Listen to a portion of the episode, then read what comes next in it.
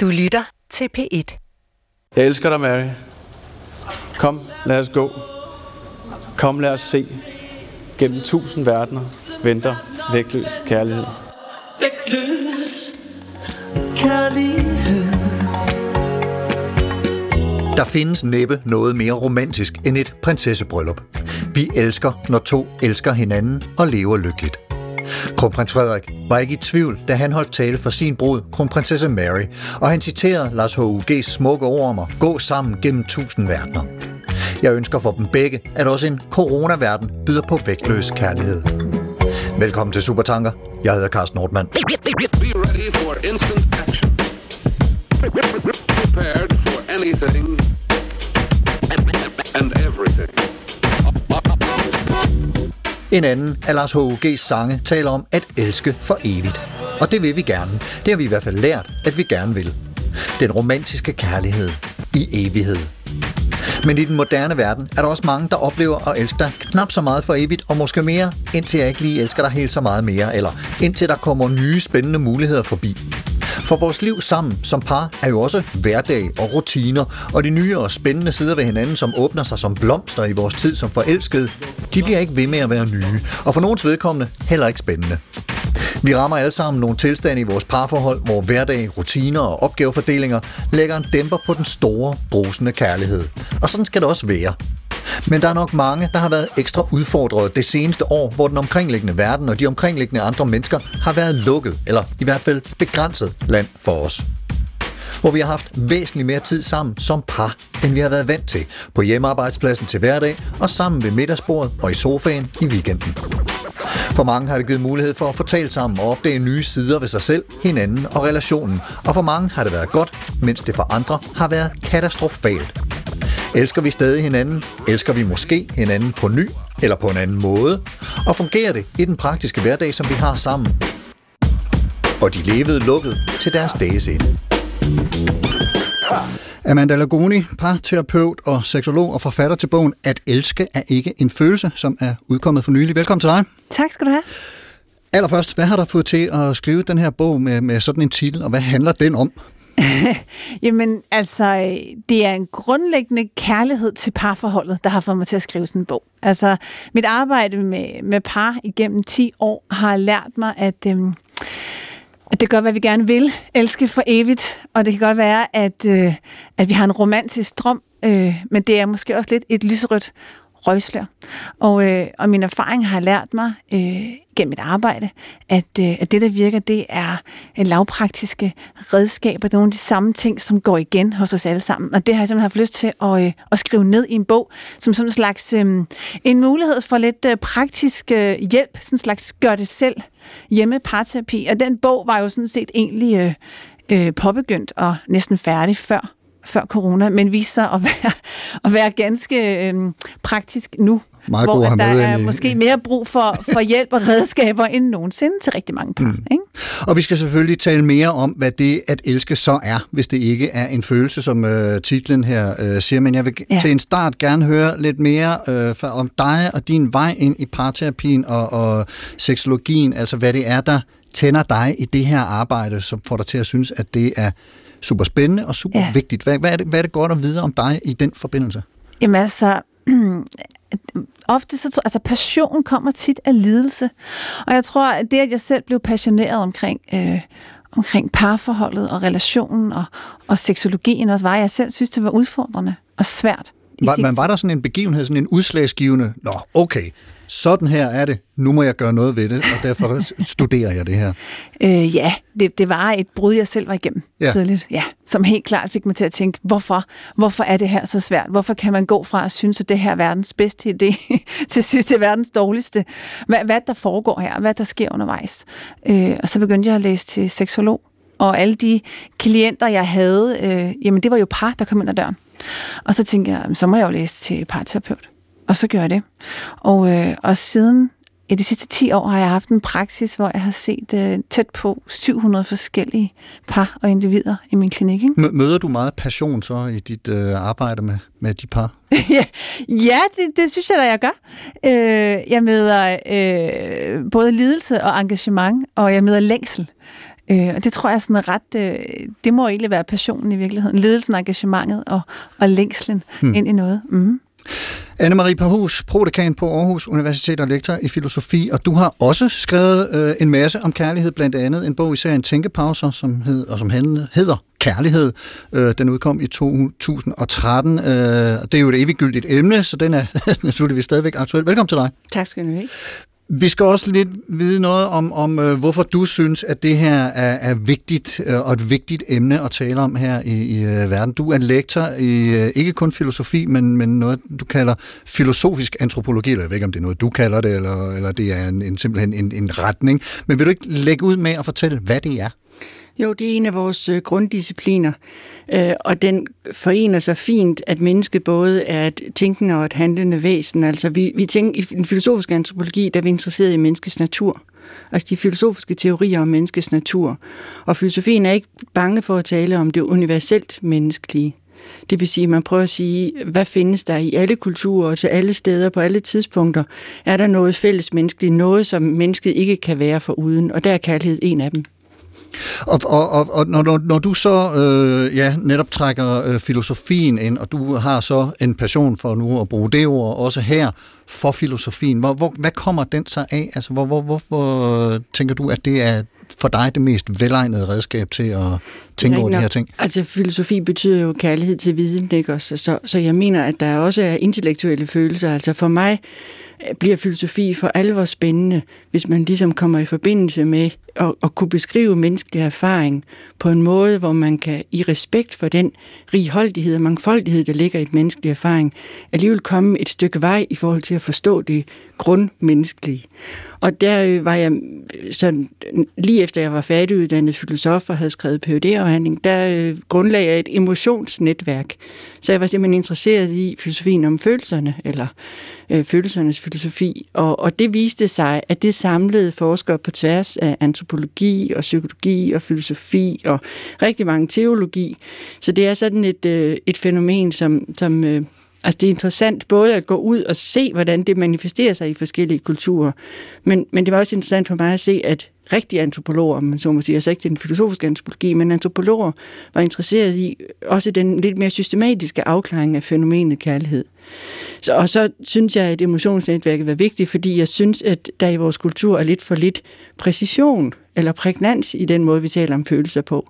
Jeg synes, vi, vi, øh, vi skældner ikke tilstrækkeligt nøje. Vi, vi, vi lægger ikke mærke til de små detaljer og de små nuancer i vores egne i vores Men egne kan man følelser. det? Kan man ja, sætte følelserne på schema på den måde? Så man kan ikke sætte det på schema, men man kan være lidt omhyggelig med at bruge de rigtige ord om det, der er på færre, når, når det er der. Altså man kan bruge lidt, lidt eftertænksomhed. Hvad er det, der foregår i mig? Hvad er det, hvad er det for en følelse, som den altså, er irriteret eller i dag?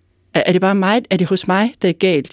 Eller er der noget i det, den anden gør, som jeg er nødt til at forholde vedkommende og sige, det, det, det duer ikke, at du gør det eller hint.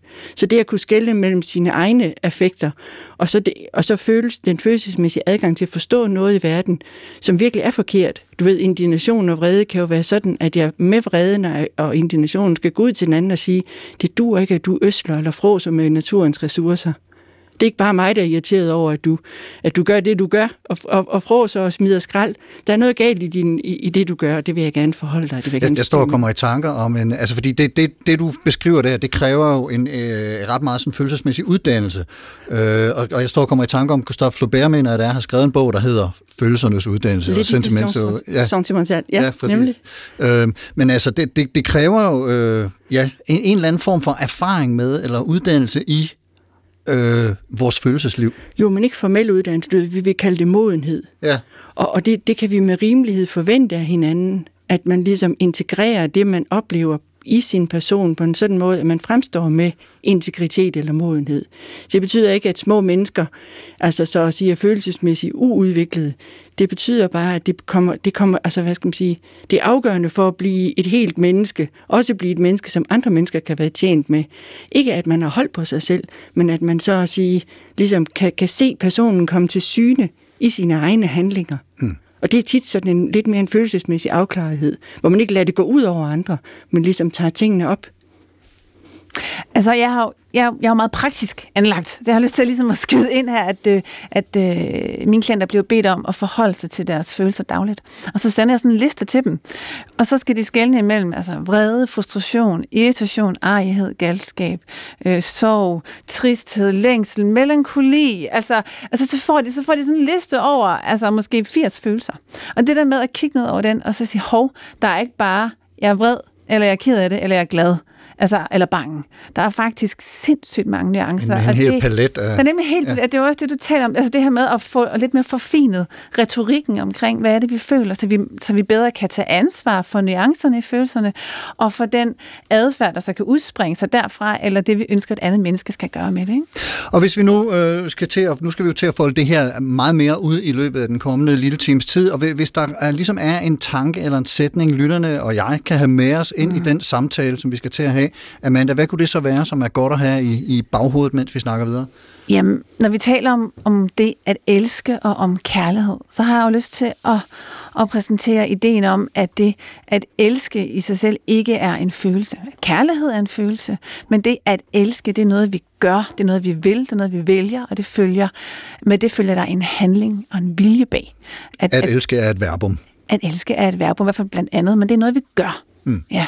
Og Anne-Marie, har du en uh, ligesom sentens eller en, en overvejelse, vi kan trække med os ind i samtalen? Ja, det vil jeg gerne, og den kommer fra den lille bog om kærlighed, den tænkepause, jeg har skrevet, hvor jeg prøver at vise to spor. Dels, at kærligheden er den største uro i vores liv. Den gør, at vi aldrig finder hvile. Og så er kærligheden der, hvor vi kommer hjem til os selv. Jeg synes, det er sådan et paradoks, at øh, der er aldrig mere vildskab og uro i vores liv, end når vi har med kærligheden at gøre, og samtidig at kan vi være, det aller, være i størst balance og være allermest rolige, når vi, er, når vi finder kærligheden.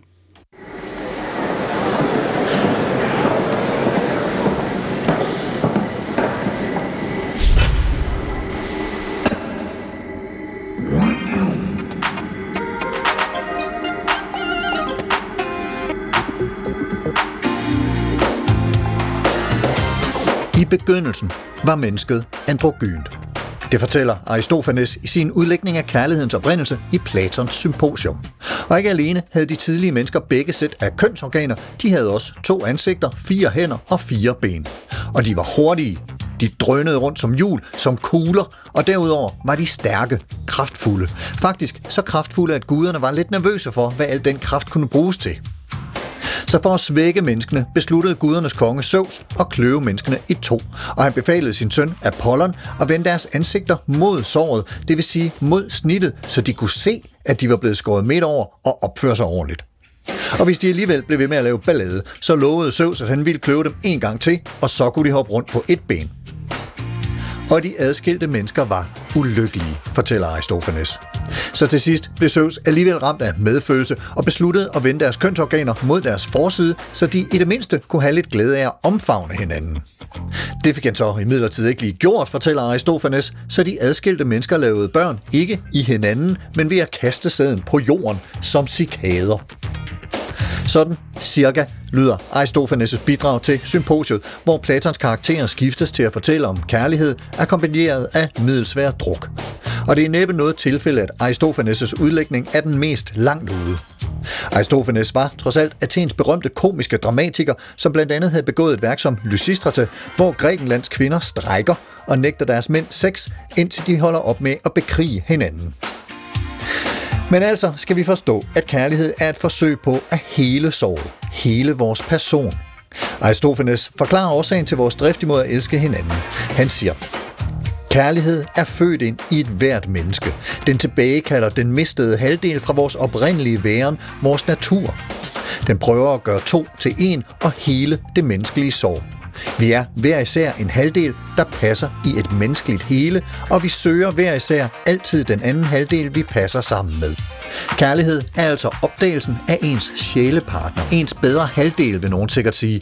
Det andet menneske, der fuldender mig, gør mig hel. Go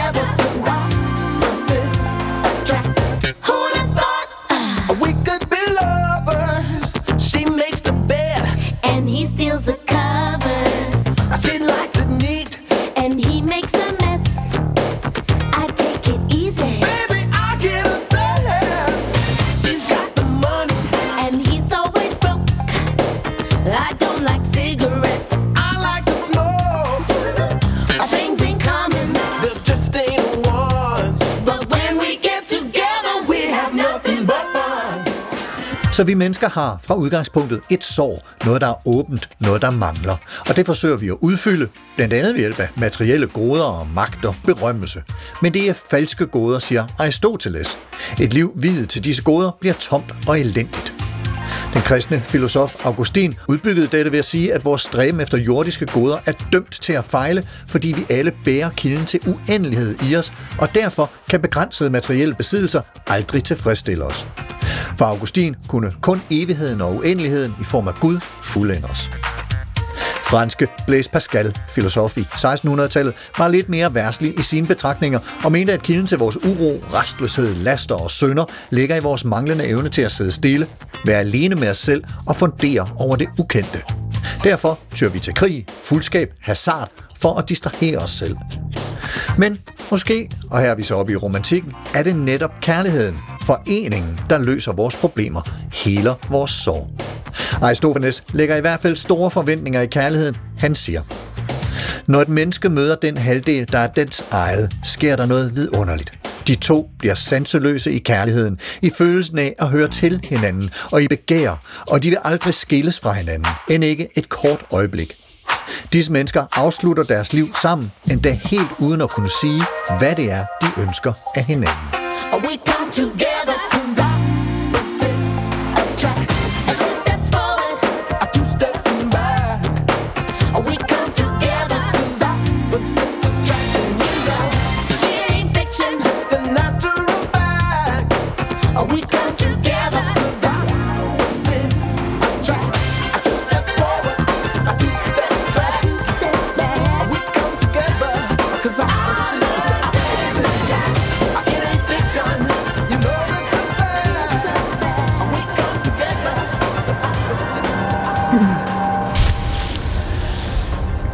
Yes, modsætninger mødes, og vi er halve kugler, der søger den anden halvkugle, så vi kan blive hele og sidde helt stille sammen og aldrig fortælle hinanden, hvad vi ønsker hinanden, for vi ved det, at det lyder i virkeligheden en lille smule kedeligt. Og jeg tror måske også, det er derfor, at Platon han, øh, piller den her fortælling fra Aristofanes lidt fra hinanden øh, mm. kort efter, at den er blevet leveret.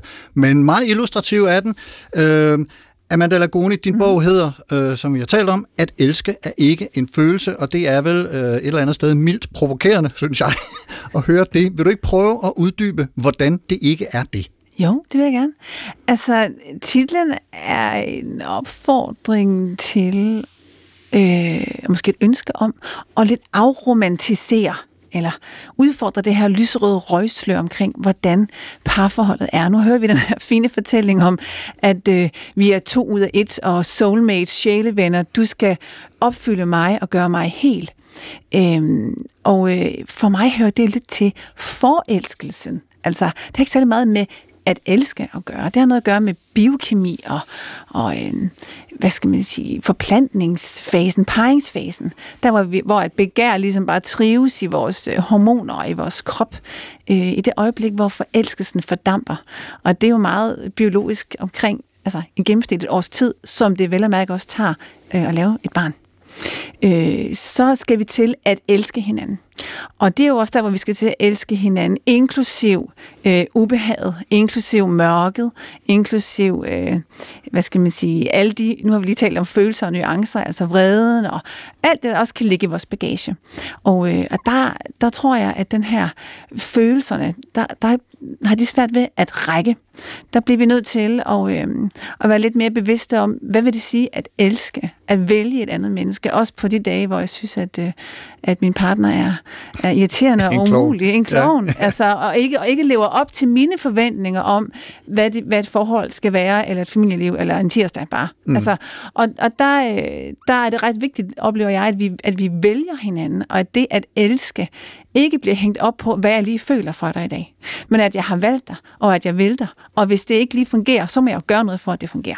Altså, Og, og der er så øh, et, et, et element af, af accept af den anden og Ja. af øh, forpligtelse, og nu Ja. er jeg i gang med at lave en dansk oversættelse af det, der øh, i din øh, værktøjskasse hedder ACT, eller ACT. Acceptance Commitment Therapy. Ja. Yes. Altså det er jo en af de ting, jeg i hvert fald hiver fat i i, i min parterapi, ikke? som jo er en, øhm, en adfærdsterapi, som bygger på det at handle.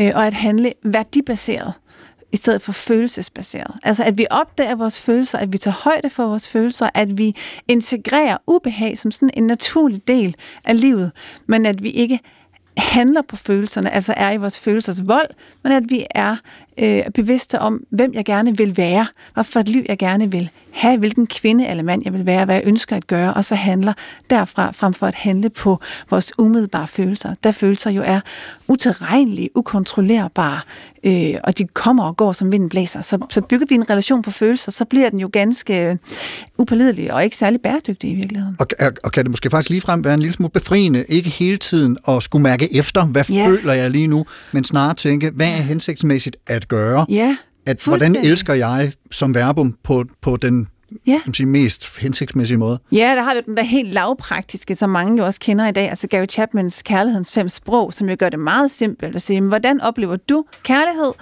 Øh, Jeg elsker på den måde, som du oplever kærlighed, ikke nødvendigvis på den måde, som jeg oplever kærlighed, og at vi kan have forskellige præmisser for, hvordan kærlighed opleves. Så det at sige, det at besøge ens partners virkelighed og bagage og opvækst og sige, "Hvad- hvordan, hvordan har kærlighed været for dig?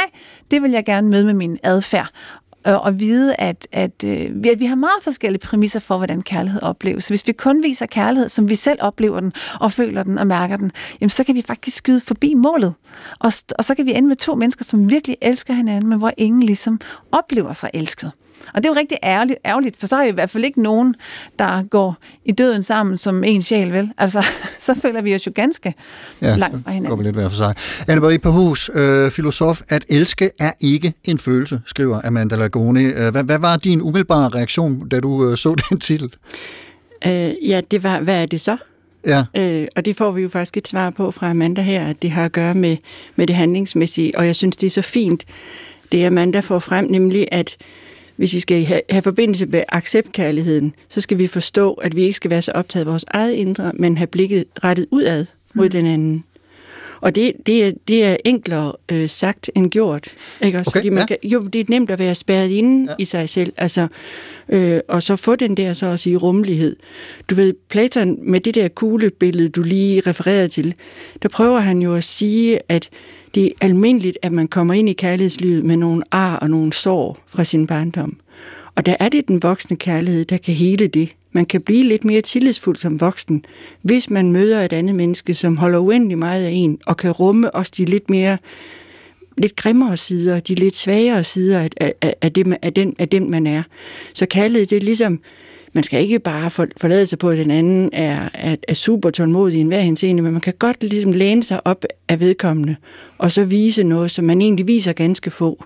Og så også kunne rumme det, altså det er lidt indviklet, sådan den måde jeg fremstiller på, men pointen er blot, at hvis den anden ikke synes, det gør så meget, mm.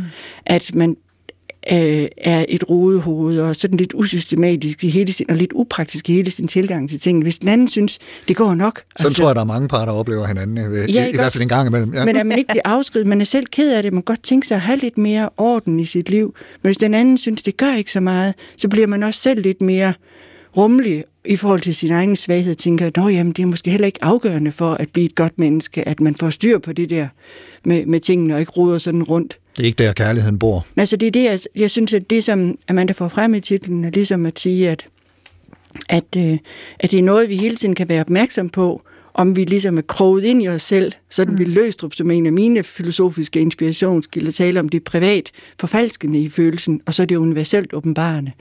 Og, og de universelt åbenbarende følelser, de giver os virkelig adgang til at se ind i den anden. Der skal ikke nødvendigvis spejlneuroner og alle mulige neurologiske forklaringer. Vi kan faktisk se ind, ind i den andens indre. Og kærligheden er ligesom en åbenhed for, for alt, hvad den anden rummer. Men, og ikke ukritisk. Det har du helt ret i, at, øh, at forelskelsen, der er det ukritisk. Der kan man slet ikke se det hele, men i kærligheden begynder man at se det hele, og man omfatter, omfatter det med accept. Mm. Og endda med agtelse. Altså du ved, der er mere end bare accept, der er egentlig også en, en stor værdsættelse af det, som den anden rummer. I know you. I walked with you once upon a dream. I know you. The gleaming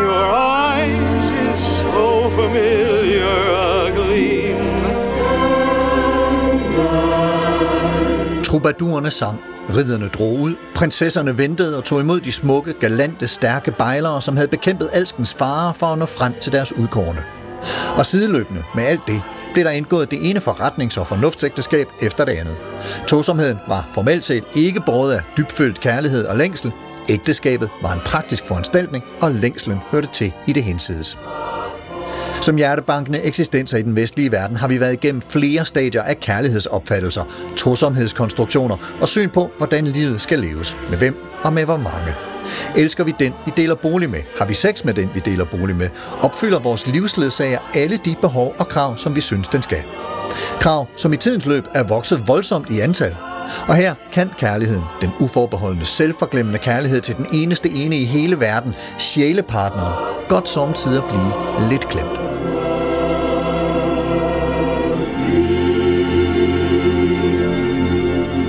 Alas, my love, you do me wrong to cast me off discourteously. And I have loved you oh so long, delighting in your company. Green sleeves was all my joy. Green sleeves was my delight. Today in the West, we have to make all the big decisions. Det her er den belgiske parterapeut Esther Perel, hvis seneste bog, Hvad utroskab kan lære os om kærlighed, udkom på dansk i 2018. Og hun fortæller, at situationen i Vesten i dag er, at vi skal forholde os til, hvem vi vil være kærester med, hvor mange, hvilket køn, hvem der tjener pengene, hvem der har krav på sex, osv. osv. Vi har meget mere frihed, meget mere tvivl på os selv og meget mere usikkerhed. Who do I want to date? How many people do I want to date? What gender do I want these people to be of? Um, how, how do I tell each one that I'm dating the others? Um, who is going to be the breadwinner? Who will wake up at night to feed the baby? Who has a right to demand for sex? You know, what is consent? Where does it, it, it- And when I say that our expectations are at an all-time high, it means that we come today in our romantic relationships to look for one partner who often will give us what once an entire village used to provide. I know you. I walked with you once upon Vi leder efter et menneske, som kan give os alt det, som engang krævede en hel landsby at kunne levere. Stabilitet, sikkerhed, forudsigelighed, tilhørsforhold og frihed, eventyr, begær, passion. Den samme person skal både være ankret og bølgerne, siger Esther Perel. I want the same person to provide me stability, security, predictability, dependability, anchoring, belonging, and I want the same partner to provide me with freedom, with, with self actualization, with adventure, with desire, with passion. Um, we want the same person to be the anchor and the waves. And that used to be two separate spheres. There was marriage and family here, and then there was passion somewhere else. The idea that you can have a passionate marriage in which you marry familiarity and surprise, you know, endurance and, and novelty. These are major paradoxes that we don't typically resolve with sex toys or Victoria's Secret. En gang var det delt op i ægteskab og sikkerhed det ene sted, og passion og begær et andet sted. Ideen om et passioneret ægteskab, der kan rumme det velkendte og det overraskende, udholdenhed og nyhedsværdi, kan ikke løses med sexlegetøj og Victoria's Secret. Vi forsøger at samle store eksistentielle modsigelser i én person, og det er vores partner, som skal være vores bedste ven, medforælder, intellektuel inspiration, fortrolig og lidenskabelige elsker. many, many of these expectations we go to our partner who has to be our best friend and our co-parent and our intellectual inspiration and our confidant and our passionate lover all in one. And if that's not high expectations i get tired just saying it. So let alone living it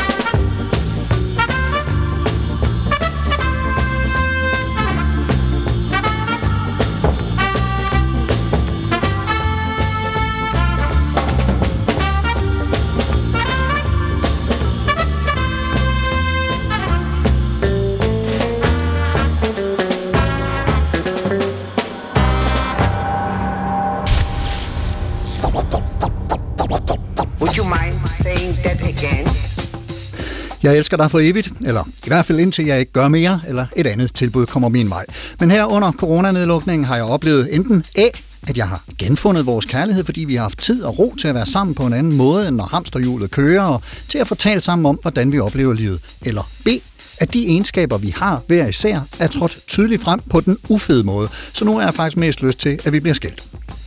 En ny titel, øh, sluddervold, en ny bog med titlen At elske er ikke en følelse er et af udgangspunkterne for supertankerne i dag, og det er selvfølgelig svært ikke også at se på, hvad alle de mange restriktioner det seneste år har gjort ved vores øh, parforhold. Mine to gæster på Supertankerne i dag er forfatter til bemeldte bog, parterapeut og seksolog Amanda Lagoni, og det er prodekan og lektor i filosofi på Aarhus Universitet, Anne-Marie Pahus. Og Anne-Marie, du har forsket øh, i kærlighed og romantik og den eneste ene, og nu står du her og, og siger øh, nogle af, af de ting, du gør, og, og, og der har du selvfølgelig en form for intellektuel eller filosofisk bagage med dig. Hvilke øh, supertænkere synes du, det er relevant at trække frem og, og, og, og øh, have med ind i, øh, i den her samtale? Ja, altså, jeg er filosof, men jeg tillader mig faktisk, i, når jeg skriver om kærlighed, også at inddrage øh, forfattere. Ja. Så en af dem, jeg vil tage frem, øh, det er Karen Bliksen, som har nogle øh, tanker om det moderne ægteskab, nogle betragtninger over det moderne ægteskab, skrevet egentlig, mens hun er i Afrika i 23-24, som jeg synes er rigtig nyttig at have med. Fordi det er hendes opgør med den romantiske kærlighedsforståelse, eller det er i hvert fald hendes opgør med en overbelastet øh, kærlighedsforståelse, altså hvor man vil have det hele af den ene. Og der siger hun, er det ikke snarere sådan, at vi skal øh, se på livet med den anden som parallelle liv? Altså det, hun prøver at få frem, øh, er egentlig noget af det samme, som jeg også finder helt tilbage hos Platon, og det er en gennemgående tanke op igennem øh, filosofihistorien. Det, hun prøver at få frem, det er altså, at kærligheden har både med vores grundlæggende livsmod at gøre, og vores livsglæde. Den har både at gøre med en selvudfoldelsestrang, at man ligesom kommer i forbindelse med sig selv gennem mødet i kærligheden. Man, man bliver faktisk først menneske gennem relationen til et andet menneske. Først når man Apropos kuglen, faktisk. Ja. Ja. ja. nej, du ved, det er mere det, at man så at sige, måske er allermest sig selv der, hvor man er selvforglemmende til stede sammen med et, et andet menneske. Så det er dels det, at man kommer til sig selv i mødet med den anden, men så er det også vil jeg sige, at i og med, at man giver sig hen til et andet menneske, så får man også sig selv foræret en ny skikkelse. Så der er både en måde at komme hjem til sig selv, og så at være i en stadig længsel efter at forstå mere om verden. Og det er det Platon, altså jeg begynder altid med Platon, fordi den, og jeg begynder med den her kuglelinje, men jeg prøver også at forklare, hvorfor Platon ikke synes, den rækker, og hvorfor han allerede der indfører kuglelinjen som, en over, som et, et, et eksempel på en overbelastning af kærligheden. Fordi det han viser, det er egentlig, at hvis vi tror, vi kan få det hele af en person, så glemmer vi, at vi er sjælevæsener i den forstand, at vi har et begær og en uro, og at vi er anlagt på at erfare stadig nye sider af verden. Så vi, vi, vi, giver, vi bliver så at sige, vi lever selvhengivelsestrangen ud, men vi glemmer, at vi også er mennesker med en selvudfoldelsestrang. Og det vil sige, at vi skal hele tiden erfare, at verden er stadig rigere og stadig større. Og så vil jeg sige, som det er så det filosofihistoriske, men personligt, så lever jeg i et meget langt ægteskab. Og i den lille bog, øh, Tænkepausen om kærlighed, der siger jeg, at de to, altså uroen og, og, og, og hjemligheden, kan forenes. Det vil sige, at man godt forene troskab i et langt ægteskab med lidenskab. Øh, altså det Esther Perel egentlig siger, at vi vil have af, af, en person. Det kan lade sig gøre, men forudsætningen for det er, at vi lever parallelle liv, som Karen Bliksen siger, at vi altså ikke lever i en gåen op i hinanden, men så at sige, bruger fortroligheden skulder ved skulderlivet med den, med den elskede til at vende os ud mod verden og tage verden fangen. Og det, og, og det er egentlig det, altså, at man, at man er indstillet på, at den, hen, den, eneste, den, den eneste ene i ens liv skal hele tiden være ny for en. Og det kan man ikke få øje på ved at forlange, at vedkommende skal kigge mod mig, mod mig altså ha- have øje for mig, men hold øje med, hvordan vedkommende er optaget af at lære verden at kende på ny, og vender sig ud mod verden, så at sige, suveræn, er i sit S, er, øh, har en oplagthed, udfolder sig. Der, der, der bliver altså aldrig er den velkendte og fortrolige elskede mere elskelig og indtagende, end når han er optaget af noget uden for sig selv. Øh, Og det- som ikke behøver at være mig, men som kan være at køre bil, eller stå på ski, eller lave havearbejde, mm. eller svømme, eller altså et eller andet, som så at sige, øh, hvor han Altså, nu, ligesom- jeg, jeg, jeg sluttede jo introen af med den der sådan lidt fikse, øh, smarte øh, vending og sige, de levede lukket til deres dages ende. Og, og, og det er jo selvfølgelig et, et ordspil på lykkelig lukket osv. Øh, men, men, men det kan jo som netop ud fra, hvad du siger, ikke nytte noget. Det kan ikke nytte noget, at man bare, øh, hvad skal man sige, øh, går i fuldstændig symbiose med sin partner, og så sidder øh, og aldrig søger ud, eller eller andet. Aristofanes, han siger også det der med, disse mennesker afslutter deres liv sammen, endda helt uden at kunne sige, hvad det er, de ønsker af hinanden.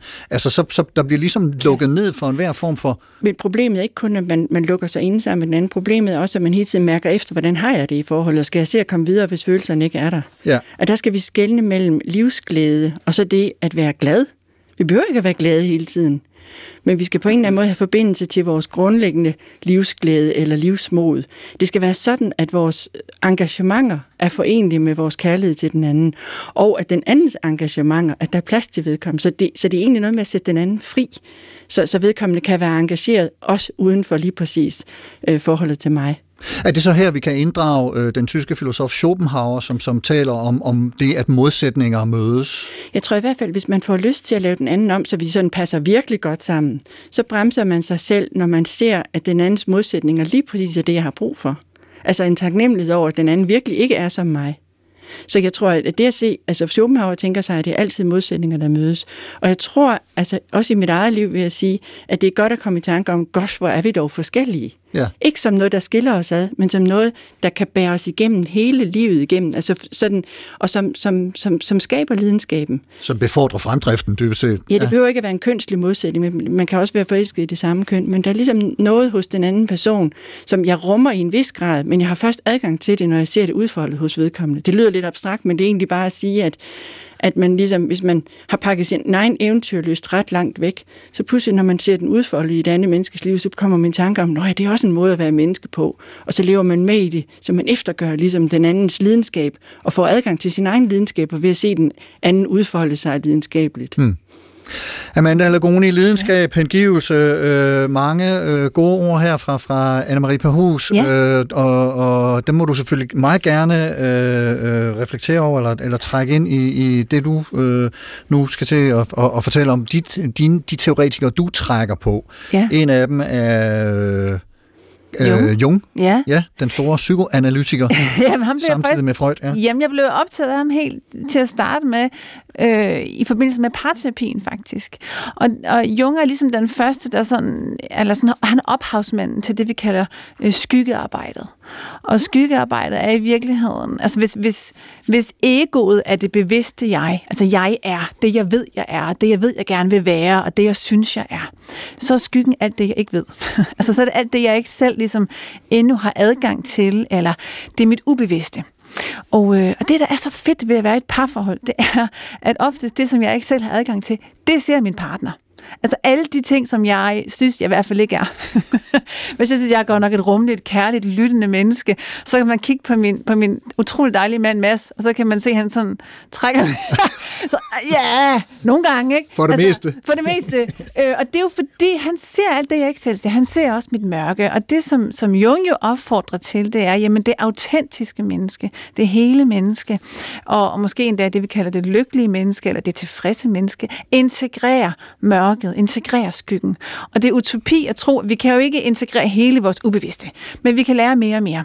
Og, øh, og det her med at, at integrere, øh, hvad skal man sige, ubehaget, smerten, øh, som jo også er en helt naturlig del af livet. Ved siden af, af kærligheden, glæden, begejstring, passion og alt det, som vi godt kan lide, jamen, så får vi ligesom et mere frit bevægeligt menneske, og dermed også et lidt mere frit parforhold. Altså som Anne-Maria så fint siger det her med at sætte hinanden fri til at være det, vi er, til at, at, at kunne være det hele, og kunne være både mørke og lyse mennesker, og, og, og give plads til, at parforholdet, at vi ikke hele tiden skal vurdere, om det nu er godt nok, om jeg føler nok, om jeg elsker nok, om jeg har lyst nok, men i virkeligheden være i det, der er. Og så vælge at sige, jamen, hvis jeg ved, hvem jeg gerne vil være, hvad er så hensigtsmæssig adfærd her? Og, og, og som Anne-Marie også øh, sagde meget fint, synes jeg, at det her med, at vi kommer ind i parforholdet, meget jævnfører kuglelidelsen i virkeligheden, mm. med en masse ar og en masse sår Ja. øh, fra vores øh, tidligere færden, Ja. og dem skal vi også anerkende hos os selv og Ja. hinanden, og være bevidste om i Ja. vores måde at mødes. Ja, jeg plejer at sige, at altså, øh, og det er faktisk også noget, Esther Perel siger, det her med, at vi, skal, vi er nødt til at forholde os til vores partners fortid, for den udspiller sig i vores nutid. Altså det her med, vi, det som min partner har med, og det som jeg har med, det vil hele tiden poppe op imellem os. Så derfor bliver vi nødt til at have det med, og det, jeg snakker også meget om det i min bog, det her med at elske alt inklusiv.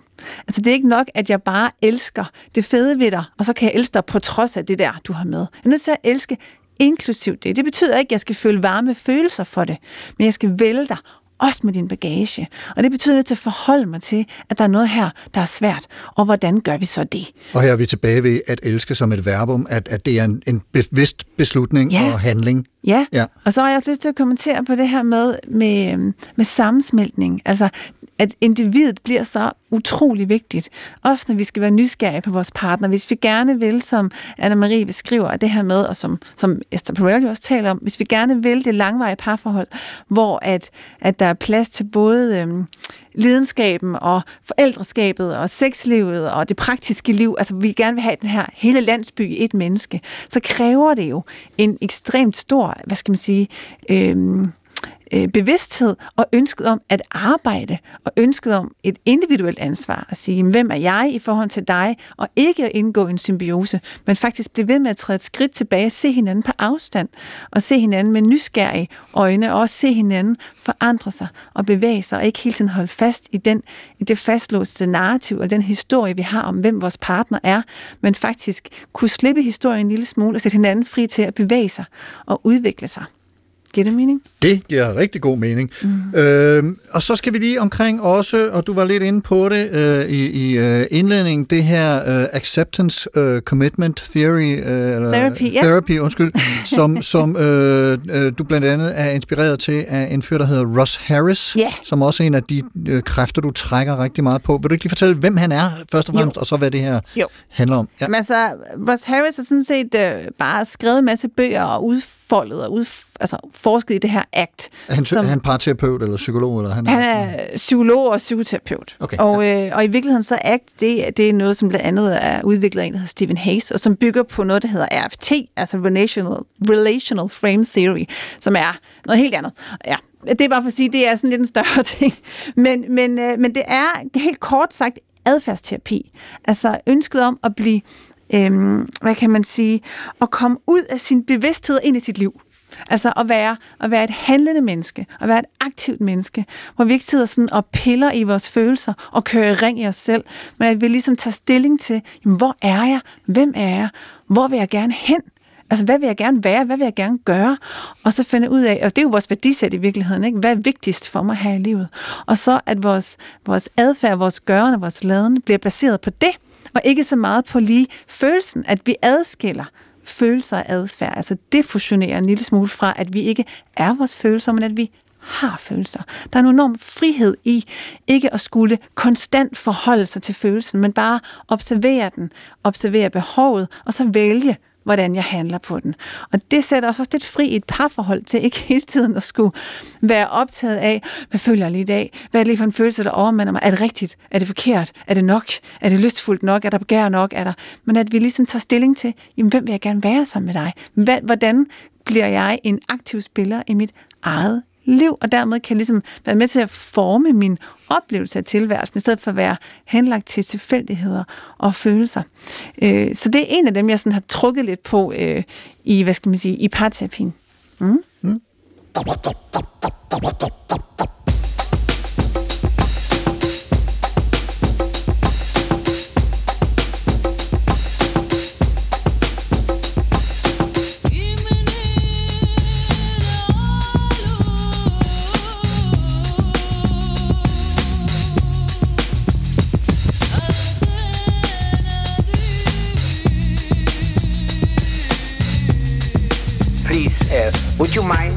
Again? Thinking of a master plan.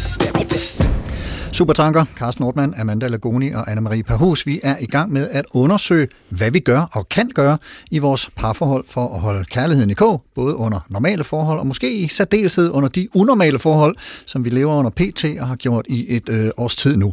Amanda Lagoni er parterapeut og seksolog og har skrevet bogen At elske er ikke en følelse, og Anne-Marie Perhus er prodekan og filosofilektor på Aarhus Universitet og har skrevet bogen Kærlighed fra 2013. Og vi skal så småt øh, til at lande eller prøve at søge havn for i dag, og det kan vi jo passende gøre ved at se på, hvad der så rent faktisk øh, for jer at se er sket i forbindelse med den her nedlukning af vores samfund. Fordi det har jo ligesom givet stillet nogle andre krav til vores relationer og vores parforhold øh, i, i, i den her tid. Øh, Anna-Marie, er vores krav til og behov for vores partner blevet nogle andre i den her situation for dig selv? Ja, det synes jeg. Altså, øhm, man skal passe på ikke at ville have det hele af den, som man deler husstand med. ja. det, og, og det er ligesom... Og der er skærmen jo... Altså, jeg ved ikke, hvordan folk har... Altså, jeg står tilbage med sådan en oplevelse af sådan et lidt smalt liv efterhånden. Og det er ikke, fordi jeg trænger til at komme... Øhm, altså, jo, jo, jeg trænger simpelthen til at møde nogle flere mennesker, som... Også nogle mennesker, som er anderledes end min mand. Fordi, altså ud fra den her tanke om, at jeg får først adgang til det hos mig selv, som jeg rummer, når det kaldes frem af samværet med et andet menneske. Og så meget kaldes frem af samværet med mine nærmeste i, i, i min egen husstand. Men der er en masse, som også kaldes frem af nogle engagementer og nogle menneskelige møder øh, udenfor. Og det er lidt svært at få det kaldt frem på, på skærmen. Altså det betyder egentlig bare, at vi tager, hvis vi tager ligesom kærlighed i en meget, meget bred forstand, også det, der rummer vores gode venner, ikke også vores allerbedste venner, så tænker jeg, at det er grundlæggende, at man savner at kunne være den, som man kan være sammen med vedkommende. Altså, der er simpelthen så mange af os, der er gået så tæt op og ned af hinanden det seneste år, at det er svært at kalde nye sider frem, som kan være befordrende for vores egen selverkendelse. Er, Jamen, er det problemet, det, er, siger? ikke- problemet er ikke det velkendte, fordi det er sådan set...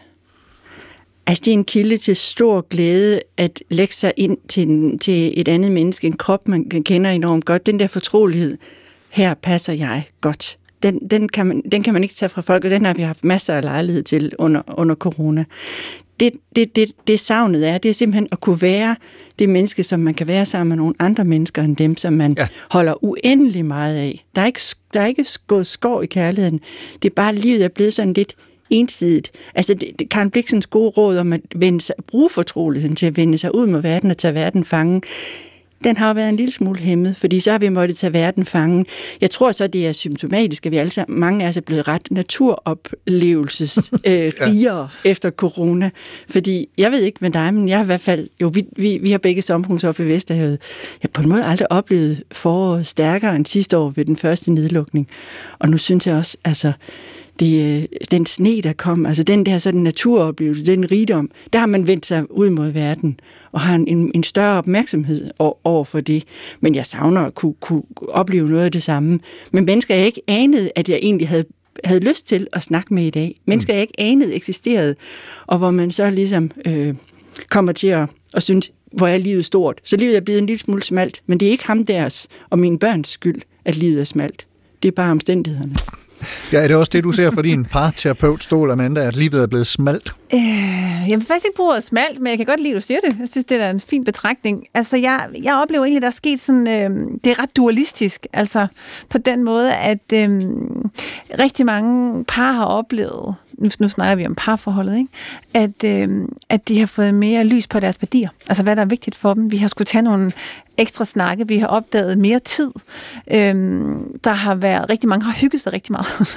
Ja. og været tvunget til at være meget sammen. Øhm, det, der så også er sket på, på, hvad kan man sige, til den modsatte side, det er, at rammerne, altså afgrænsningen mellem familieliv, altså mellem parforhold, familie, arbejde, venner og fritidsaktiviteter, som vi normalt har sådan rimelig afgrænset, altså vi går, og vi kommer hjem og sådan noget, de er jo udvisket. Ja. Det betyder, at det hele er flyttet lidt sammen, og det kan altså skabe en lunkenhed, som, øh, som kan være en lille smule øh, udfordrende for relationen, ikke? Og også for den individuelle øh, tilfredsstillelse, altså bare tilfredshed, fordi vi simpelthen, vi mangler simpelthen de her afgrænsninger, afbræk til at kunne skifte scene, og til at opleve, at vores nysgerrighed bliver vagt. Så, så der, der er rigtig mange, der kommer lidt på arbejde med at holde nysgerrigheden og, og hvad skal man sige, øh, det indre sceneskift i live. Og så er der også sket noget på, på sexfronten. Altså når vi går op og ned af hinanden, så, øh, hvad skal vi sige, begær øh, fordrer en vis afstand altså begær opstår ligesom i ønsket om at ville eje eller besidde eller opleve noget, jeg ikke allerede har. Så det, så det er helt naturligt, så begær opstår, når vi er lidt langt fra hinanden, eller når vi ser hinanden tydeligt, som vi også talte om tidligere. Og der er altså rigtig mange, som ikke længere kan se hinanden tydeligt, fordi vi bliver sådan fuldstændig sammenfiltret. Og når Vi kan ikke se skoven for bare træer. Nej, der er jo ikke noget afgrænsning længere. Nej. De er der hele tiden, vores partner. Ikke?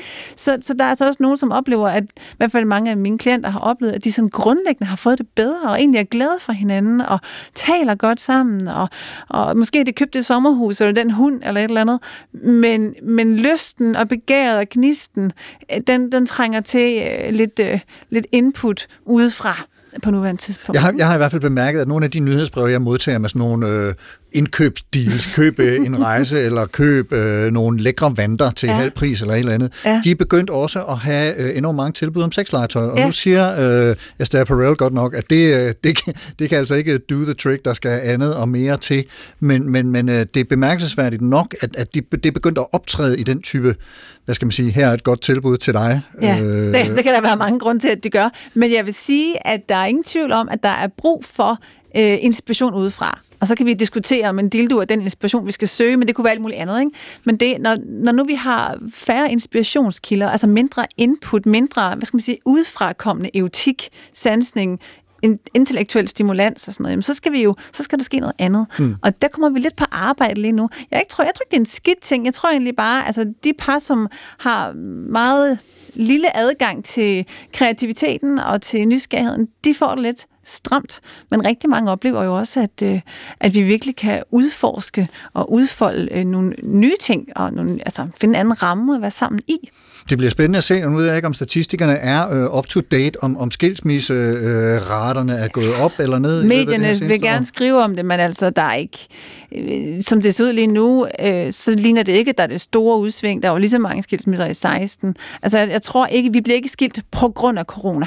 Corona kan måske, altså en nedlukning og en lockdown, og det, en, så, en så voldsom ændring af rammer, kan jo påvirke os, og kan belyse de øh, problemer, der i forvejen var. Ikke?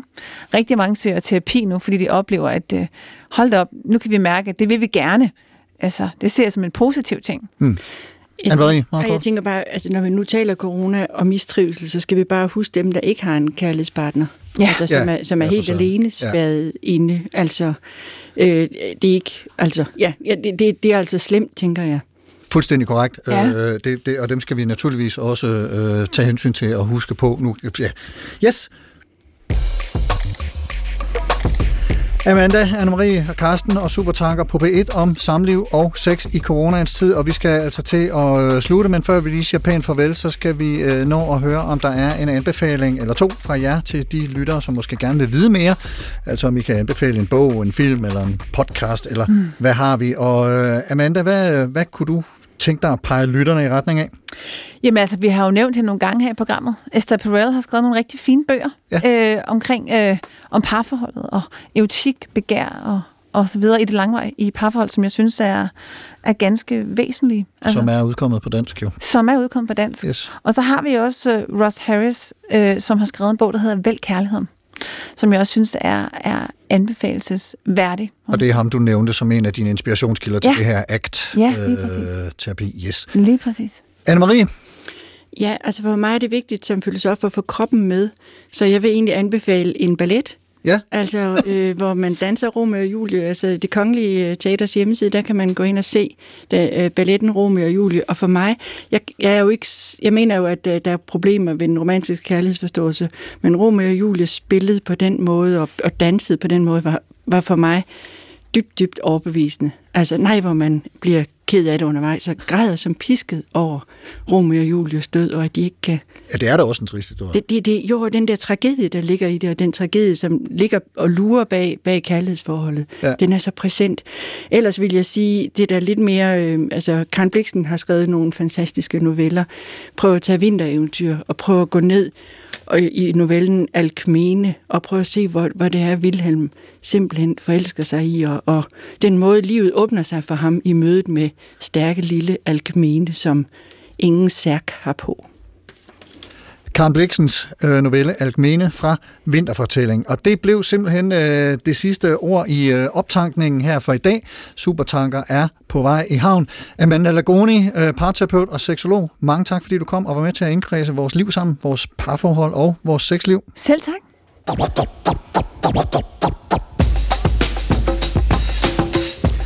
Og Amanda Lagonis bog At elske er ikke en følelse er udkommet på forlaget Grønningen og kan findes i handlen online og når boghandlerne øh, er åbne.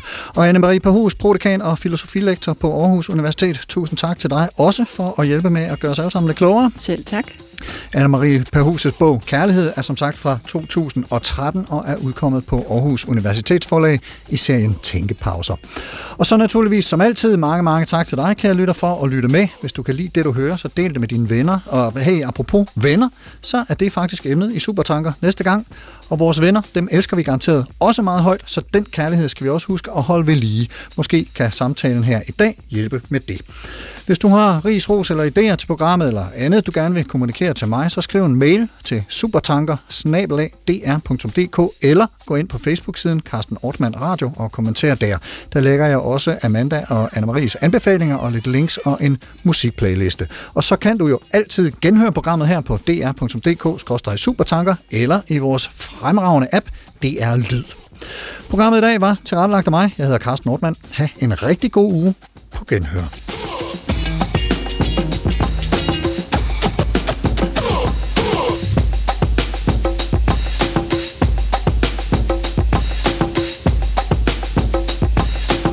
Thinking of a master plan.